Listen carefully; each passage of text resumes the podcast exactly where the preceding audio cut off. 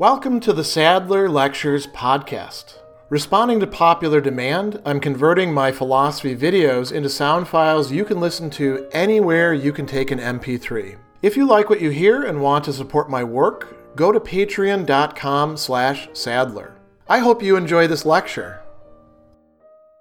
Chapter two of his categories, Aristotle makes a set of distinctions and then provides some examples that I have found myself as a student quite confusing when I first started studying Aristotle. And I have I've seen many, many students saying, What is going on here? I don't understand what he's talking about within a subject, predicated of a subject, all these different sorts of possibilities. So it's actually not that complicated. And I think that it just requires us to follow out what Aristotle is actually saying, and perhaps it's helpful to put it into something like this a schema where we can separate each of these off in something like a square and say this, this quadrant over here represents, for example, in a subject but not predicated of a subject. This one over here is in a subject, predicated of a subject, not in a subject, predicated of a subject, and then neither in a subject nor predicated of a subject. And if we compare it that way, I think a lot of it falls into place and it turns out not to be so mystifying. Before we look at these four sections, and I don't want to call them categories because category has a very specific meaning here that's connected with predication,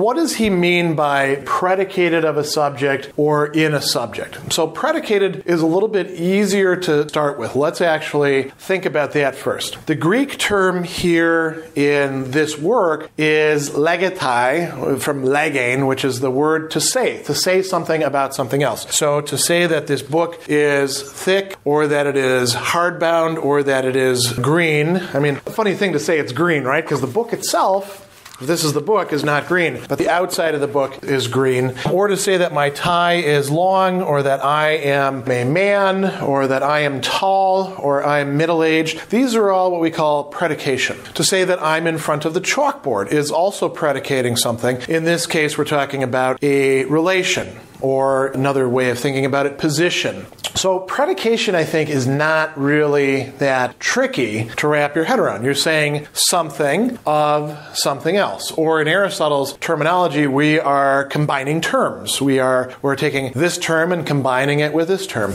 This tie is blue. Hopefully, you actually see this on there. There might be some sort of form of color blindness, or maybe you're watching this on a black and white monitor, but, but trust me, the tie is actually, well, it is blue, but also white, right? Because there's little white dots in there. That's predicating. That's not that difficult. Now, what about in a subject? So we should clarify this term subject to begin with. When we're translating the Greek here, the Greek is hupokeimenon. We translate that as subject. The subject is that in which properties or qualities or predicates, you know, well, predicates can be applied to it. That in which things can inhere because the underlying hupokeimenon, the subject, admits that. But the subject is there even if it hasn't been given all of these properties or things like that. So think about substances, right? Think about, you know, a book, for example. A book is an individual substance. It's a material object. It's a material object of a certain sort. It's got this very, if you think about it, very strange form of all these bits of paper sewn together or glued together in, you know, with the, the spine and the cover and all that. All right, so it can admit of, of things. It can admit of the greenness of the cover, for example, right? So Aristotle goes on and he clarifies by saying, by in or present or found in a subject. That's how it's being translated here, right? He says, I don't mean present or found as its parts are contained in a whole. So we're not talking about like how an individual page is part of the whole of the book, or the tie is part of my ensemble of clothing, or the finger is part of the hand and also the hand is part of the body. What are we talking about? He says, I mean that it cannot exist as apart from the subject that is being referred to. So, again, if we talk about the greenness of the book's cover or the whiteness of the book's pages, Yes, we can have greenness in other things, for example, in other books. Um, we can have the blueness of the tie somewhere else. I don't actually have anything else that's blue right here, but you get the point. The grayness of the shirt could also exist in the chalkboard. But this grayness here cannot exist except in some object. Do you see the difference between that? Grayness in general grayness as uh, a color schema that we could, you know, do the RGB for and program into a computer. Grayness as actually existing in something that then you can see. There's a difference there. And we can say this about other things as well. And, and when we get to the examples, I think this will make more, more sense. So let's look first, instead of going in the order that Aristotle does, let's actually start with what's not in a subject and not predicated of a subject. So this is what Aristotle calls substance, ousia. And this would apply to primary substance, that is, individual things. Book names a whole bunch of substances. This book right here names a particular book. We destroy this book, there's plenty of other copies copies out there. I could purchase one, but it would not be this book. This human being that is named by Gregory Bryan Sadler, and there may be more than one Gregory Bryan Sadler out there. I know there's a lot of Gregory Sadlers out there, and maybe there's another one with the same name, but, but let's just, just pretend that that's not the case. We're talking about this guy right here right? Or this hand. Now, I could get maybe a substitute hand in some sci fi scenario or something like that. It would not be this particular hand. So we're talking about, he, he has the example of that person or that horse, that human being or that horse. Now, why is that not in a subject and not predicated of a subject? Okay. Let's start with not in a subject. This is a subject. This is this is substance. Individual substances are the subjects that provide sort of the basis for all these other things to either be in or predicated of. It's not predicated of a subject. We do use the name, for example, Gregory B. Sadler of this guy right here, but what we're doing there is we're not predicating me of me, the what it is to be Gregory B. Sadler. We're just saying this name is used to denote this object here. You ask me, hey, what's your name? Gregory B. Sadler, right?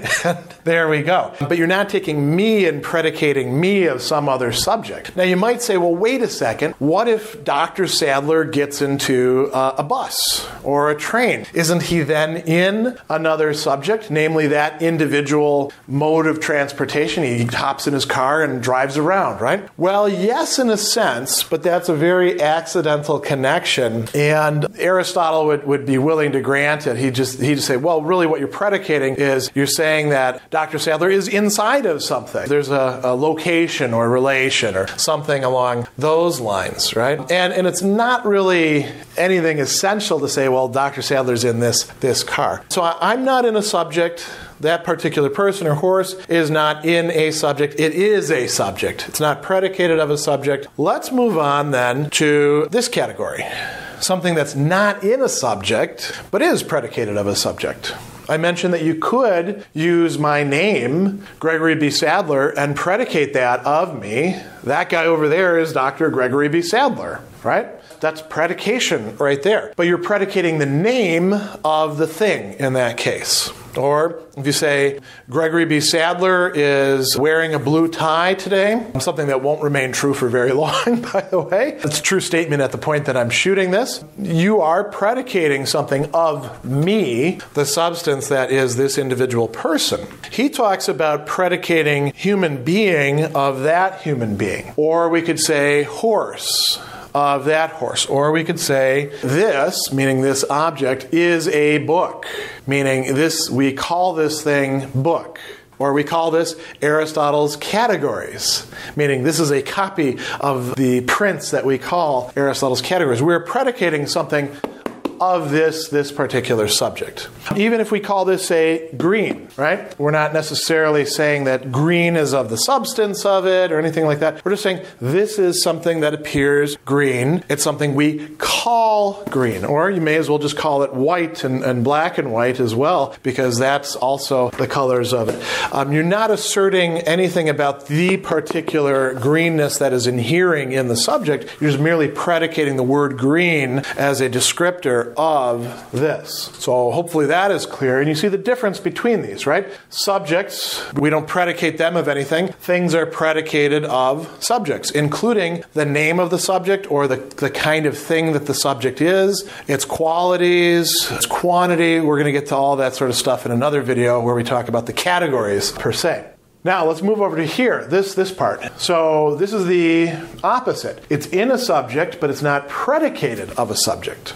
Here's where it starts to get a bit more tricky. Aristotle uses the example a bit of grammatical knowledge. So, knowledge that we have inside of our, as we say metaphorically, inside of our head. And I suppose, it, you know, if we think that the brain is where this is happening, it's not really all that metaphorical. We're just not exactly quite sure where inside the head, inside the structure of neurons it, is. But it is still inside the head, right? So, a bit of grammatical knowledge inside of your head, inside your mind, that's not a subject itself, although perhaps maybe, you know, we could stretch it out and, and it, it could be but Aristotle doesn't treat it as, as a subject. Instead, it's something within a subject. What is the subject? Your mind.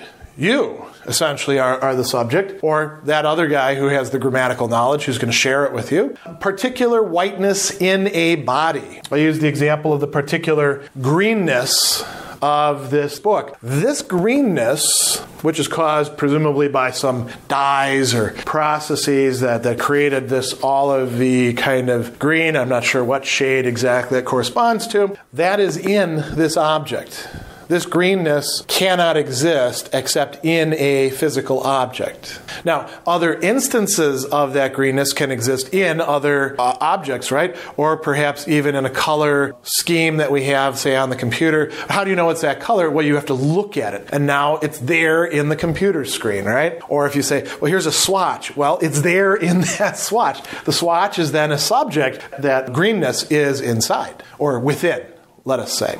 So that's more clear, I hope, at this point, what it means to be in a subject. Now let's talk about the combination where something is in a subject and it's also predicated of a subject. Here's where it gets a little bit more complicated, and, and I think it could trip you up very easily because Aristotle uses the example of knowledge being present in a mind, which looks a lot like this, right? And then he says it's also predicated of grammar. So, what does Aristotle mean here? He doesn't just mean knowledge as grammar, although that's where it's heading, he means knowledge per se. Knowledge per se is present in a, a mind right? Whatever kind of knowledge it happens to be, boat building, dancing, the, the Charleston, you know, etiquette about which fork goes where, whatever sort of thing you, you want, right? It's, it's in a mind. I mean, you could also say, well, the knowledge could also be in a book. What we mean there is that we've consolidated it in there, or maybe it's on Wikipedia, right? But it's still in something, it's, it's somewhere. We also use the word knowledge of grammar. We predicate knowledge of grammar, you know, very much the same way as we might predicate animal of human being. Grammar is a particular type of knowledge, right? Human being is a particular type of animal. And we can use this term grammar also as a kind of generic term to mean the grammar as knowledge that's inside my head, the grammar that's in, in your head that allows us to both of us be able to talk to each other and, and you can hopefully make sense out of what I'm saying right? And then when you put your comments, hopefully I, I understand them. So knowledge is being used. Be very careful here in two related but distinct ways. It's being talked about as a thing, which then can be in a subject, but it's also being talked about as something that we can predicate of something of a subject or of something else that could be in a subject, like the grammar, gra- grammatical knowledge that is in the subject, right? So this one is a little bit tricky here. Hopefully, you see the difference between these. There may be some things that, depending on their context, could seem to jump categories, uh, not categories, jump these classifications or straddle them. But this is what Aristotle is talking about at the beginning of the categories. And so hopefully now this distinction is a bit more clear for you. Special thanks to all of my Patreon supporters for making this podcast possible. You can find me on Twitter at Philosopher70, on YouTube at the Gregory B. Sadler channel, and on Facebook on the Gregory B. Sadler page. Once again, to support my work, go to patreon.com slash sadler. Above all, keep studying these great philosophical works.